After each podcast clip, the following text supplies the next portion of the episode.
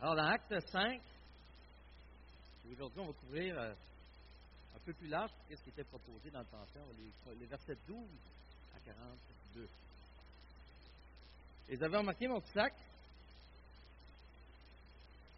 Mariez-vous ça, savoir ce qu'il y a dedans? Le problème, c'est pour savoir ce qu'il y a dedans. Ça, c'est pas dedans. Pour savoir ce qu'il y a dedans, il faudrait que tu es capable de voir le travers du sac. Tu des fois, ce serait le fun d'avoir des super pouvoirs comme ça. Hein? Être capable d'avoir des fonctions qui sont vraiment surnaturelles, des choses incroyables. Mais pensez-y, est-ce que vraiment on utiliserait ces choses toujours pour la gloire de Dieu? Exemple, si tu es capable de voir à travers ce sac, es-tu capable de voir à travers le linge? Est-ce que ça devient une bénédiction ou une malédiction? malédiction. Amen. Amen. Vous voyez, des, fois, on pourrait réaliser, wow, c'est le fun, il y a tellement de choses. Il y a certains exemples que je vais reprendre qu'on a vus avec euh, Concentrique. Euh, en fin de semaine passée, on était au camp des boulots ensemble. Mais c'est vrai que des fois, il y a tellement de choses qu'on sait qu'on est incapable d'accomplir qu'on se dirait, ensemble, on aurait besoin d'un petit coup de pouce. Et ce qui nous amène à rechercher justement ces dons spirituels qui viennent de Dieu. Et rechercher la main de Dieu dans nos vies. Et au-delà de cela, même les gens qui ne connaissent pas le Seigneur, à acquérir des puissances, des choses qui permettraient de faire plus. Et à travers le texte ce matin, on va voir entre autres des gens qui ont une puissance qui est surnaturelle. On va voir des gens aussi qui payent le prix d'une telle puissance. On va voir de la manière qu'ils agissent avec cette puissance-là, qu'ils sont capables d'obéir à Dieu. On va voir en réalité qu'ils le font parce qu'ils ont les yeux fixés sur Jésus-Christ d'une manière spéciale. Et je crois que c'est un des enseignements qu'on peut imiter à travers ce passage dans Actes. Et permettez-moi de le lire au complet, mais rapidement. Alors, Acte 12 à 42. Acte 5, verset 12 à 42. Beaucoup de signes miraculeux, de prodiges se faisaient au milieu du peuple par l'intermédiaire des apôtres. Ils se tenaient tous d'un commun accord au portique de Salomon. Personne d'autre n'osait joindre à eux, mais le peuple les tenait en grande estime. Le nombre de ceux qui croyaient au Seigneur, hommes et femmes, augmentait de plus en plus. On en venait à sortir les malades dans les rues et à les placer sur des civières et des brancards afin que lorsque Pierre passerait, son ombre, au moins, couvrait l'un d'eux.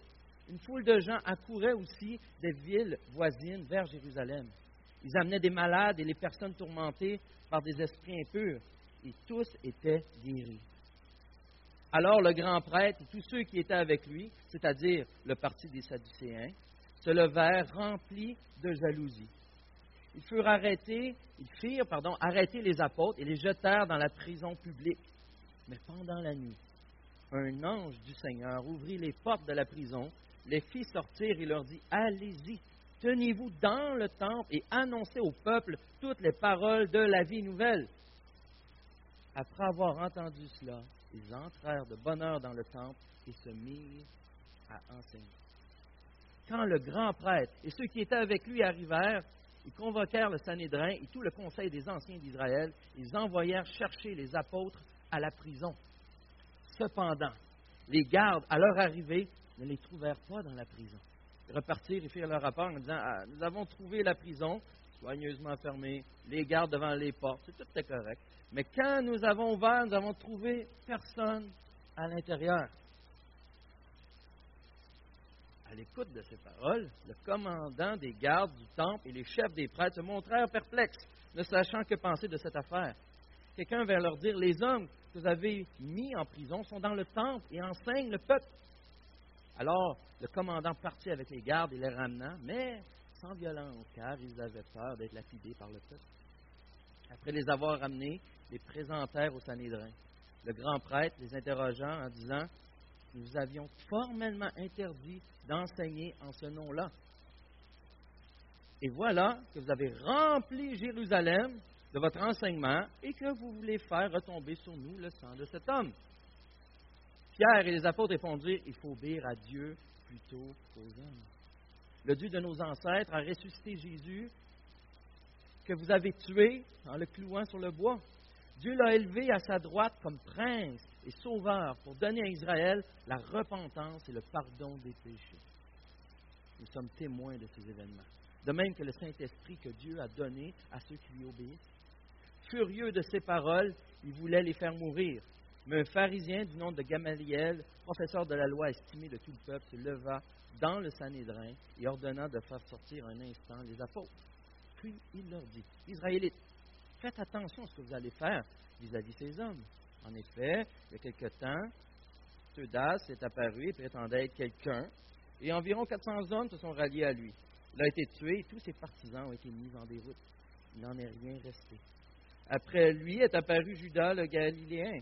À l'époque du recensement, il a attiré du monde à sa suite. Lui aussi est mort et ses partisans ont été dispersés. Maintenant, je vous le dis, ne vous occupez plus de ces hommes et laissez-les faire. Si cette entreprise ou cette activité vient des êtres humains, elle se détruira. En revanche, si elle vient de Dieu, vous ne pourrez pas la détruire. Ne courez pas le risque de combattre contre Dieu. Ils se rangèrent à son avis. Ils appelèrent les apôtres. Ah, ils les firent fouetter. Leur interdirent de parler au nom de Jésus et les relâchèrent. Les apôtres quittèrent le Sanhédrin, joyeux d'avoir été jugés dignes d'être maltraités pour le nom de Jésus. Et chaque jour, dans le temple et dans les maisons, ils ne cessaient pas d'enseigner et d'annoncer la bonne nouvelle de Jésus le Messie. Amen. Prions. Seigneur, cette même bonne nouvelle, elle nous est accessible aujourd'hui. C'est notre rôle, Seigneur, de se la rappeler. C'est notre rôle de se l'enseigner, de se le prêcher encore et encore et encore. Et merci, Seigneur, parce que maintenant, la parole de Dieu, la lettre que tu as voulu nous laisser, le livre que tu nous as donné est complet. Et on peut se réjouir de voir tes bénédictions et tes enseignements à travers elles. Seigneur Dieu, encore une fois ce matin, je te demande de prendre la place qui te revient. Je prie que par le Saint-Esprit, Seigneur, on puisse t'adorer toi seul. En Jésus-Christ, je te prie. Amen. Alors, voyez ce qui arrive au début, versets 12 à 16. Des signes miraculeux, des prodiges. Mais ça ne s'arrête pas là. Lui, il y a des guérisons, il chasse des démons. Mais même, on remarque qu'il était d'un commun accord. Donc, de quoi de grand qui est produit par l'effet du Saint-Esprit dans leur vie, c'est l'unité qui est là aussi. L'unité qui est là. Les gens se convertissent, les gens adorent Christ. Et ça leur permet même d'être mis en prison. Mais par la grâce et le pouvoir de Dieu, ils sortent de prison à un point tel que les gens n'ont rien remarqué. Comment que ça s'est fait, je ne sais pas. L'ange a ouvert les portes. Sortent de là. Personne ne s'est rendu compte de rien. Ils affrontent les dirigeants, ceux qui peuvent les juger, les remettre en prison et pire encore. Ils affrontent les dirigeants, mais avec amour, mais fermeté, avec un courage exceptionnel. Wow! On aimerait tout ça, pouvoir faire ça, nous autres aussi.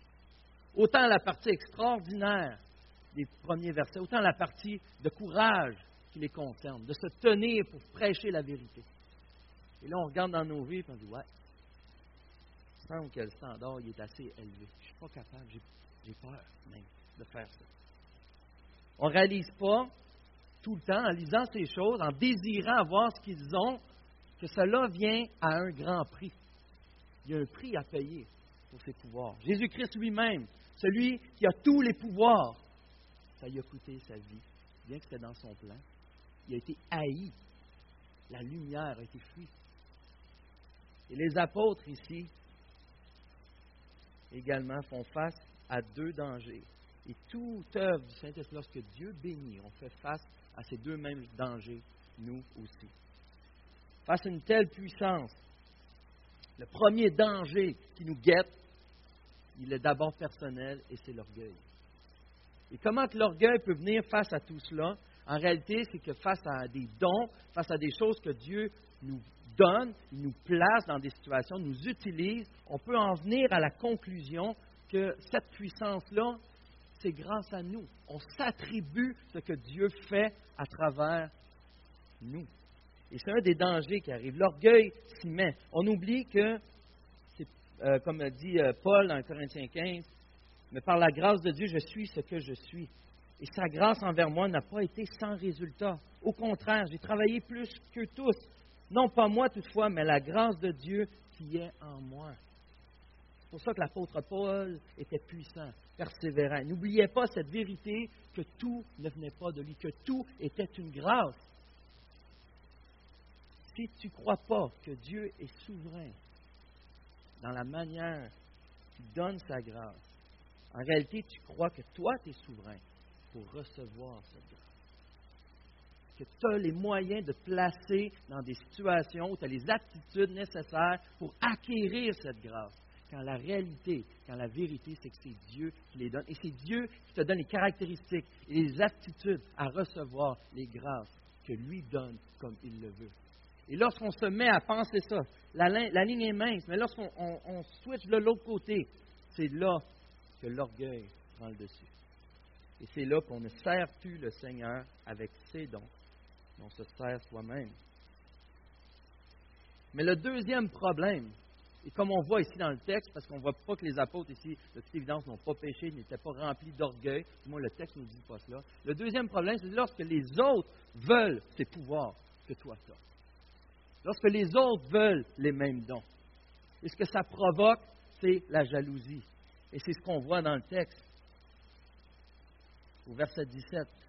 Alors le grand prêtre et tous ceux qui étaient avec lui, c'est-à-dire le parti des Sadducéens, ceux qui ne croyaient pas à la résurrection, ce genre de choses, se levèrent remplis de jalousie. Remplis de jalousie, assurément, parce qu'ils sont en train de prêcher un Jésus de résurrection. Et eux, dans leur doctrine, ils ne croient pas à cela. En partant, il y a un blocage. Mais ils sont jaloux parce qu'on ne leur a pas demandé la permission pour faire ce genre de choses-là. Si au moins ils guérissaient sous notre autorité. On oublie des fois que Dieu fait ce qu'il veut, quand il veut, comme il veut. Il choisit des gens selon sa grâce. D'où notre orgueil et d'où la jalousie. Les dirigeants ne pouvaient pas égaler ce que faisait le peuple, ça les dérangeait. Mais en réalité, il y a le contraire de la jalousie, ou l'antidote à la jalousie, c'est l'amour. L'amour n'est pas jaloux. Si tu aimes quelqu'un et que tu vois que Dieu le bénit, peu importe la manière, parce qu'il lui donne des choses matérielles, parce qu'il lui donne euh, une connaissance, une profondeur, une relation qui semble supérieure à la nôtre avec lui, au niveau spirituel. Si tu aimes vraiment cette personne, tu seras heureux pour elle. Ce n'est pas la jalousie. Tu n'auras pas envie comme eux de les tasser, de les détruire. Ce n'est pas l'amertume qui va grandir dans ton cœur. Et lorsqu'on creuse un peu, si tu es jaloux face à un don ou une manière que Dieu utilise un frère ou une sœur pour son royaume, en réalité, parce que tu ne fais pas vraiment confiance à Dieu. Parce qu'en réalité, tu es en train d'argumenter avec Dieu et lui dire c'est pas cette personne-là qui aurait dû faire ça. Ça aurait un autre don qui aurait été mieux pour elle. Ou encore même dire à moi, ça aurait été tellement meilleur, Seigneur. C'est moi qui devrais être à sa position. C'est moi qui devrais avoir tel don. C'est moi qui aurais dû utiliser pour telle chose. La jalousie nous amène à argumenter avec Dieu, qui est un non-sens. Et tout ce qu'on a à faire dans ce temps-là, c'est de réaliser qu'on est en rébellion avec notre Dieu et nous repentir. Pardon. Parce que la, parole nous enseigne, on a été créés euh, pour désirer plus. Toutes ces idées qu'on voit dans le monde de super-héros et toutes ces choses-là, on, a ce, besoin en nous, je crois que Dieu, à son image, de désirer ce pouvoir, de désirer des choses plus grandes, d'accomplir de grandes choses. Le seul problème, c'est qu'on a tendance, à cause du péché, de le faire pour nous et on ne l'accomplit plus pour notre grand Dieu. C'est ce qu'on nous permet de développer, malheureusement, cette rébellion, de développer cette jalousie, de développer cet orgueil. On a besoin de réaliser, de s'en repentir, de rechercher même les dons les meilleurs. Qu'est-ce que le peuple de Dieu a besoin? De rechercher comment glorifier Dieu, de désirer être utilisé par lui, mais sans jamais le mettre le banc des accusés ou le remettre en question dans ses décisions, parce qu'il pourvoit comme il le veut. On voit que Dieu bénit énormément. Dans la grâce du plan de Dieu ici, Dieu envoie un ange pour délivrer les apôtres en prison.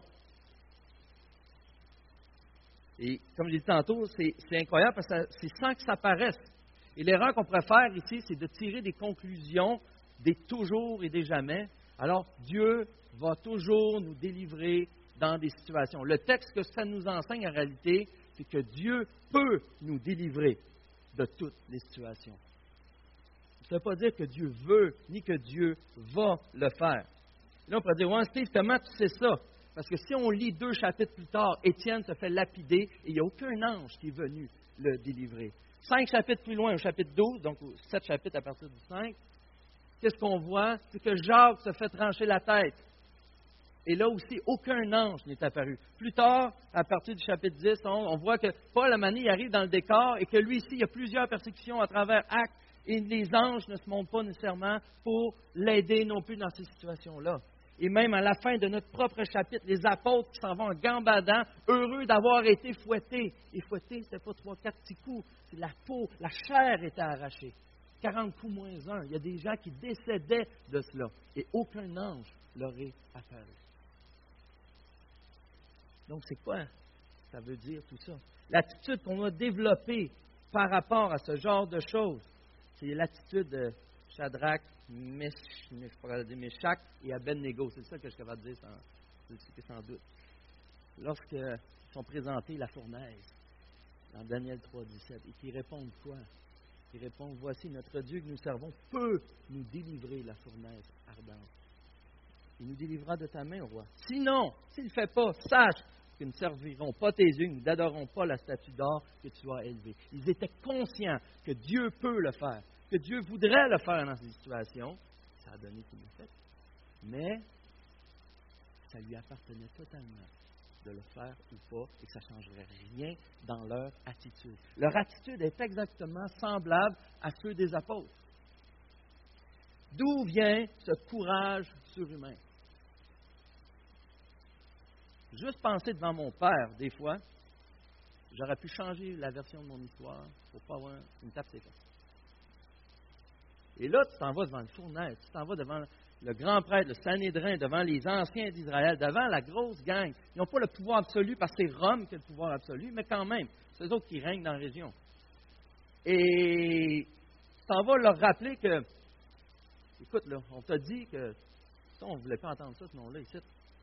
Ouais, parlant de ça, je voudrais vous en parler, justement. Là, il fait un sermon, bang, à eux autres. Puis c'est le gars que vous avez essayé de tuer, je vous rappelle que vous l'avez tué. Puis je vous rappelle que, hey, il va. Il rentre dedans, ça n'arrête pas, ça n'arrête pas. D'où vient ce courage-là? Ça nous rappelle qu'il a quoi plus important encore que les choses extraordinaires, que les miracles ou les interventions divines dans le sens de la vue. Mais ce qui est plus important encore, c'est la présence de Dieu, sa disponibilité, l'accessibilité éternelle à notre Papa Céleste, sa personne même. Et c'est ce qui va pousser ces apôtres, Abednego, les deux autres pas prononçables, exact, à affronter le danger, se tenir devant leur Dieu. De quelle manière ça se fait? Et surtout, pourquoi Dieu a délivré les apôtres de la prison? Dans certaines situations, leur a épargné la mort.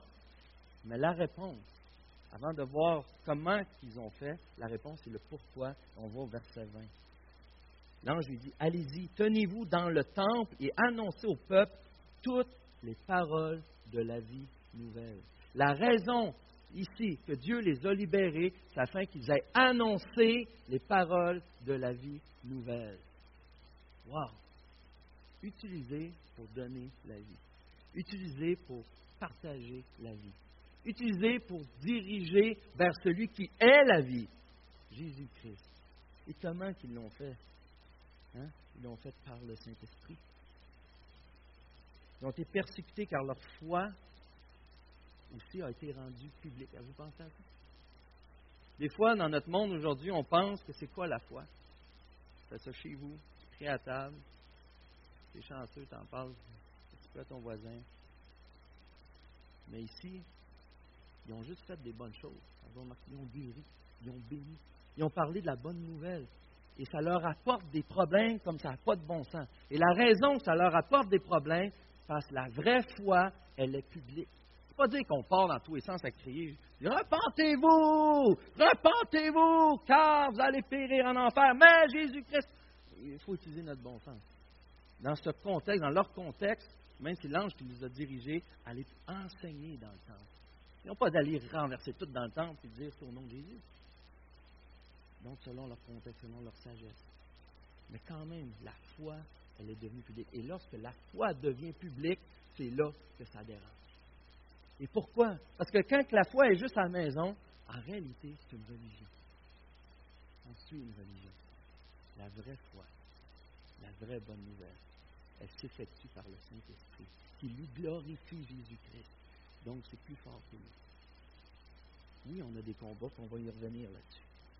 Mais dites-là, là, je veux la vérité. Je veux l'avoir en action. Je veux le Dieu éternel et je veux le partager car je veux que sa gloire se répande. Et ce qu'ils font, ils vont au temple, ils enseignent la parole, ils se font arrêter, comparaissent devant le grand prêtre de Sanhédrin. Ils se font dire qu'ils n'ont pas le droit de faire ci, puis ils continuent, puis ils disent, ils les insultent. Puis ils font tout ça.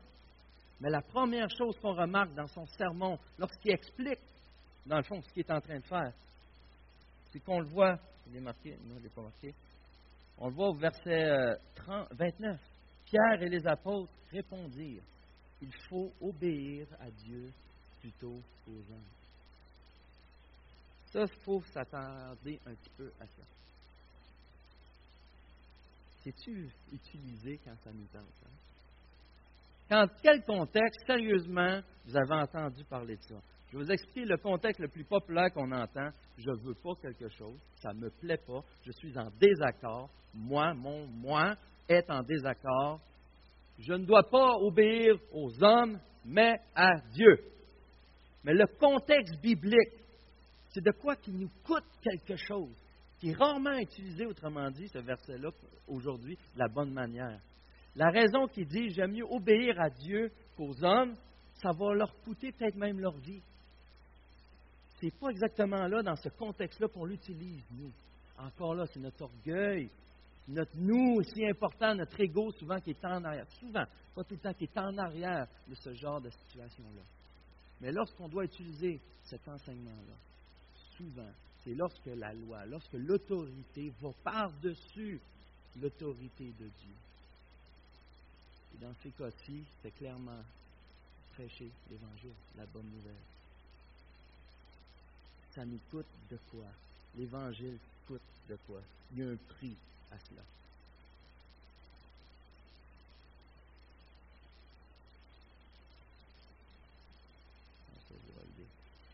Une des marques qu'on a le Saint-Esprit, une des marques que vous avez trouvées, c'est mentionné au verset 32. Nous sommes témoins de quoi? De ces événements.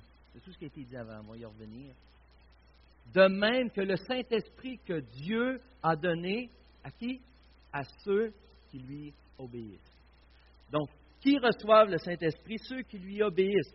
L'idée, ce n'est pas de dire si j'obéis à Dieu, je vais recevoir le Saint-Esprit, mais j'ai reçu le Saint-Esprit, donc je lui obéis. Ceux qui lui obéissent, quelqu'un qui obéit à Dieu, peut être un signe qu'il a justement le Saint-Esprit. Et c'est de quoi, lorsqu'on voit que Pierre, ses babines allaient avec les bottines. Qui s'est tenu droit pour le dire, mais si vous lisez en parallèle, j'ai remarqué ça, euh, un Pierre, lorsqu'on lit un Pierre en parallèle, on voit que ce qu'il écrit, Pierre, correspond entièrement à ce qui nous est écrit par Luc. Par exemple, 1 Pierre 1, à vous qui avez été choisis conformément à la préscience de Dieu, le Père, conduit à la sainteté par l'Esprit. Pourquoi? Afin de devenir obéissant. Wow. Obéir. Un des, signe, la puissance du Saint-Esprit, c'est que je deviens obéissant à Dieu. Avez-vous déjà pensé à ça? Un des miracles du Saint-Esprit, c'est que je deviens obéissant à Dieu.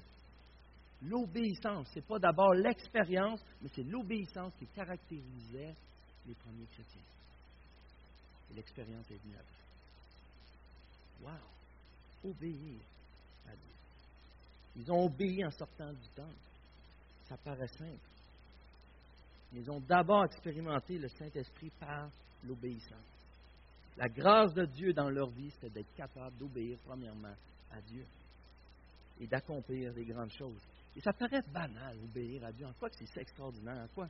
Mais laissez-moi vous donner un exemple bien simple. On va aller voir ce qu'il y a dans le temps. Hein? J'ai déjà utilisé ça, n'y j'avais pas de bedaine dans le temps. Et euh, t'as un gant. Et, c'est un gant qui est fait en cuir. C'est pas le plus cheap, mais c'est pas le meilleur non plus. Euh, son utilité été créée pour le travail.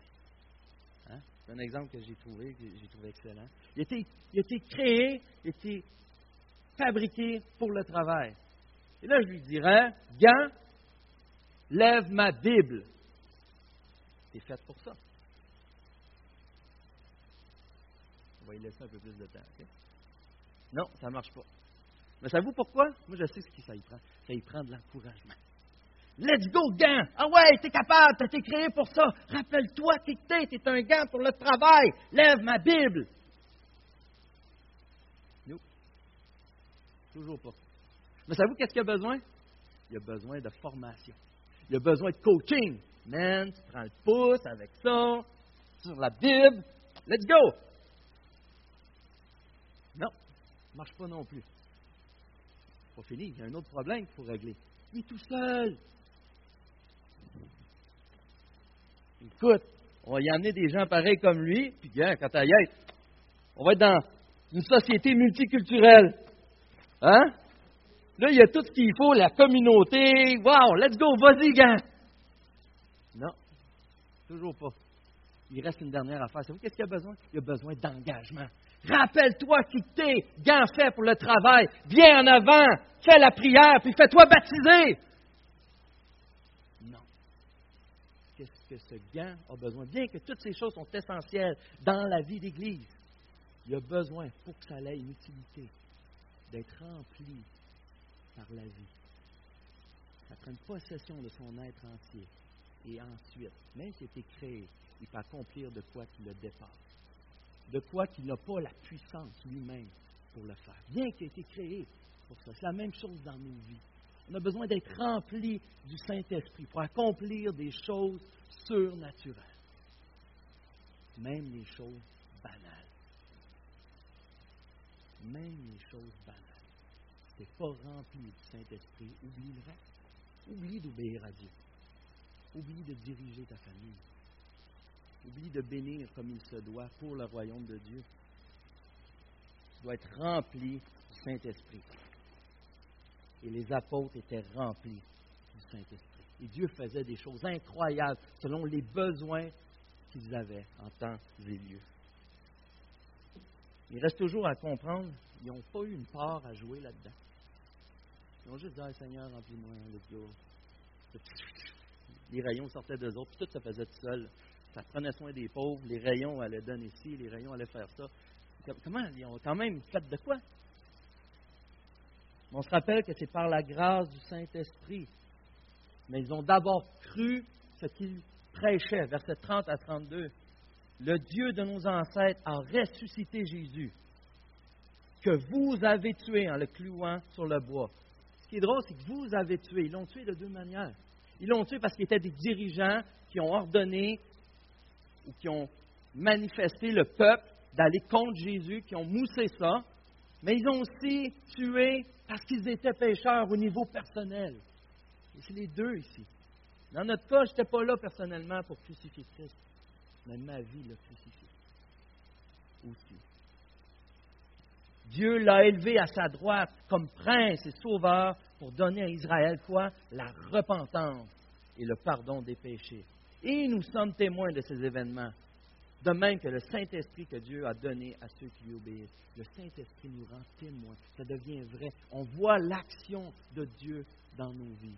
On recherche Dieu dans nos vies. On redonne à Dieu. Ça nous permet enfin d'élever et d'adorer Christ qu'ils ont compris, dans le fond, même à travers les persécutions, ils ont compris que la vie qu'ils avaient sur cette terre n'était en fait que la préparation de la vie qu'ils vont avoir au ciel. Répandre, se réjouir, adorer, élever Jésus-Christ. Le secret de leur courage est poussé par le Saint-Esprit. Dans le fond, ils n'étaient pas vraiment courageux. Ce qu'ils avaient, c'est qu'ils étaient passionnés de Jésus-Christ. Ils étaient passionnés de Jésus-Christ. Jésus était tout. On peut voir de plusieurs moyens, mais il y a une manière que Luc, ici, poussé par le Saint-Esprit, a choisi de nous dire. Je doute que ça parlait en grec. durant cette réunion-là. Mais Luc l'a écrit en grec, et le terme utilisé au verset, j'oublie tout le temps, des fois je change de Bible, au verset 31, Dieu l'a élevé à sa droite comme prince et sauveur. Le mot prince n'apparaît que quatre fois dans le Nouveau Testament. Et quel est le sens? C'est traduit selon vos versions par commandant, par un leader, par chef, par pionnier, par chef suprême. Pourquoi tant de directions différentes? Parce que c'est un terme qui, a un sens plus profond que juste ce qui nous est offert. L'idée ici, c'est que oui, c'est un leader, c'est l'initiateur, mais c'est celui qui a mené le projet à terme aussi. On pourrait le traduire contemporainement par héros. Sur pourquoi qu'on se fait héros? Parce que le terme était utilisé par les Grecs pour décrire Hercule, par exemple. Les héros de l'Antiquité, c'était le même terme, c'était les princes, c'était les commandants, les chefs suprêmes de l'époque. Cette idée qu'ils prenaient un projet sur leurs épaules et les amenaient à terme. C'est les héros, le super. Jésus ici, il est adoré devant le Sanhédrin, devant tous les juges. Il dit Jésus que vous avez crucifié, non seulement a été ressuscité, non seulement a été élevé, mais c'est le héros et le sauveur. De quoi qu'il venait de toucher directement, culturellement. Wow! C'est là que j'ai besoin de ma, dernière page. Mais c'est le. Tu l'as-tu? Non? Oui? OK, c'est le. Sinon, je vais continuer. C'est là et merci. Elle a imprimé une coupe de mois après. Merci. Où je l'ai échappé? Je suis bon là-dedans. Ah non, c'était pas là que j'allais des OK, mais Jésus est comme eux, est, comme, est un héros aussi. Mais il est comme eux, il est différent. En quoi qu'il est comme eux? Parce que lui aussi, il est le conquérant. Il est vraiment le sauveur, celui qui a tout risqué sa vie, qui a tout donné, qui s'est mis au devant, qui a pris les rênes, qui a tout accompli, comme ces héros de l'Antiquité.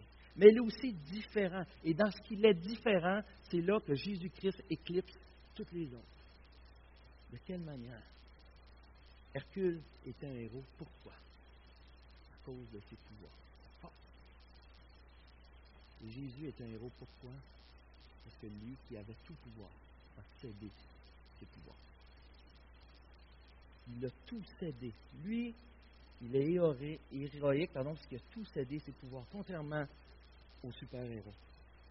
Il a cédé ses pouvoirs, il a cédé sa gloire. Lui qui était intouchable, s'est mis dans un état vulnérable, qu'on soit même capable de le tuer. Tu-tu pensé tuer Dieu? C'est impossible. Il s'est rendu en situation d'être capable de le tuer pour faire un sacrifice à notre place. Toute sa force a été rendue, même sa vie. Il a offert la sienne, sa vie, sur un plateau d'argent. Il a offert sa relation avec Dieu, Trinitaire, le Saint-Esprit, le Père. Il a séparé du Père. Et même au cinéma, c'est rare de voir de tels exemples. Normalement, on a comme leçon de prendre le pouvoir. On a comme leçon de ramasser autour de nous, d'écraser des crânes, s'il faut, pour arriver à la victoire. Mais Christ, lui, a non seulement abandonné sa puissance, sa gloire, il a cédé aussi son crâne qu'on y insère des épines. Il a été détruit, écrasé. Il a pris notre punition à la croix. Les apôtres étaient passionnés pour leur héros. C'est pourquoi qu'au verset 41, les apôtres quittèrent le Sanhédrin, joyeux d'avoir été jugés dignes d'être maltraités pour le nom de Jésus.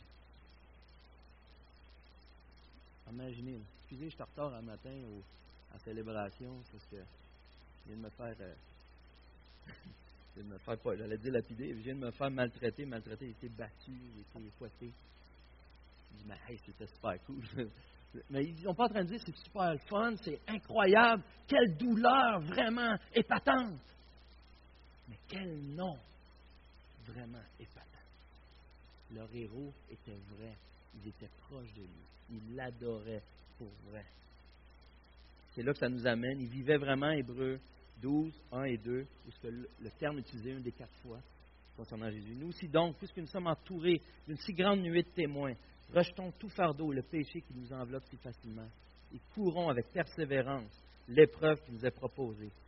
Faisons-le en gardant nos yeux sur Jésus, qui fait naître la foi et l'amène à la perfection. En échange de la joie qui lui était réservée, il a, il a souffert la croix en méprisant la honte qui s'y attachait et s'est assis à la droite du trône de Dieu. Tu as le Saint-Esprit?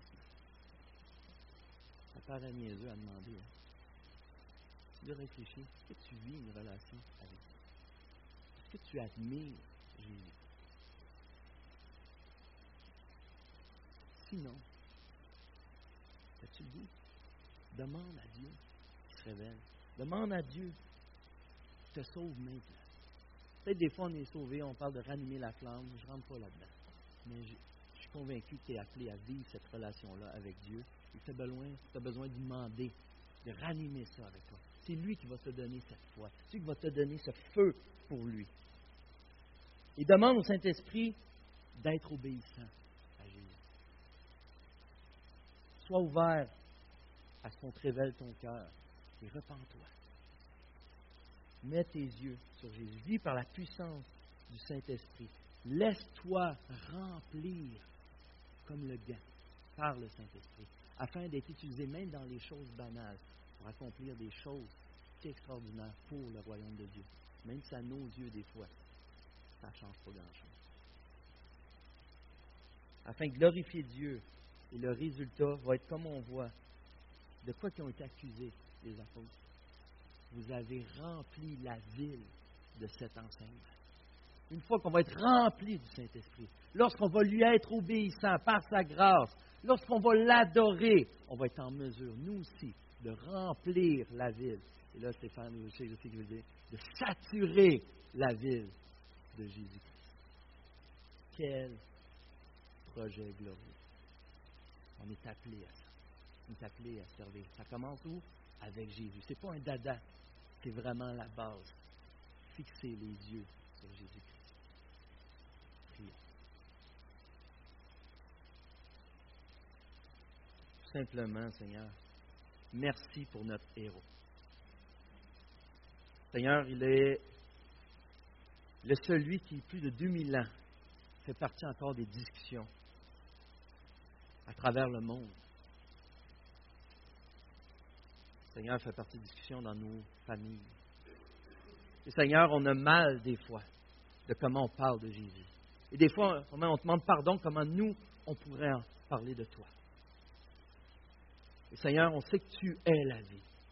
Et par ta grâce, tu nous utilises pour donner la vie, pour mener à celui qui a la vie. Donne-nous la grâce de regarder qu'à toi seul et de voir ta gloire à travers cette ville. De voir ton nom, tes enseignements se répandre. De nous, Seigneur, que les gens nous regardent à l'amour que nous avons les uns pour les autres et voient Jésus-Christ. Qui voient à, l'amour que nous avons pour les perdus. Qui voient la grâce, la miséricorde de Dieu. Donne-nous de pouvoir donner Jésus-Christ. S'il te plaît, grand Dieu, prends ta place dans nos vies, dans nos familles, dans cette assemblée, dans cette ville.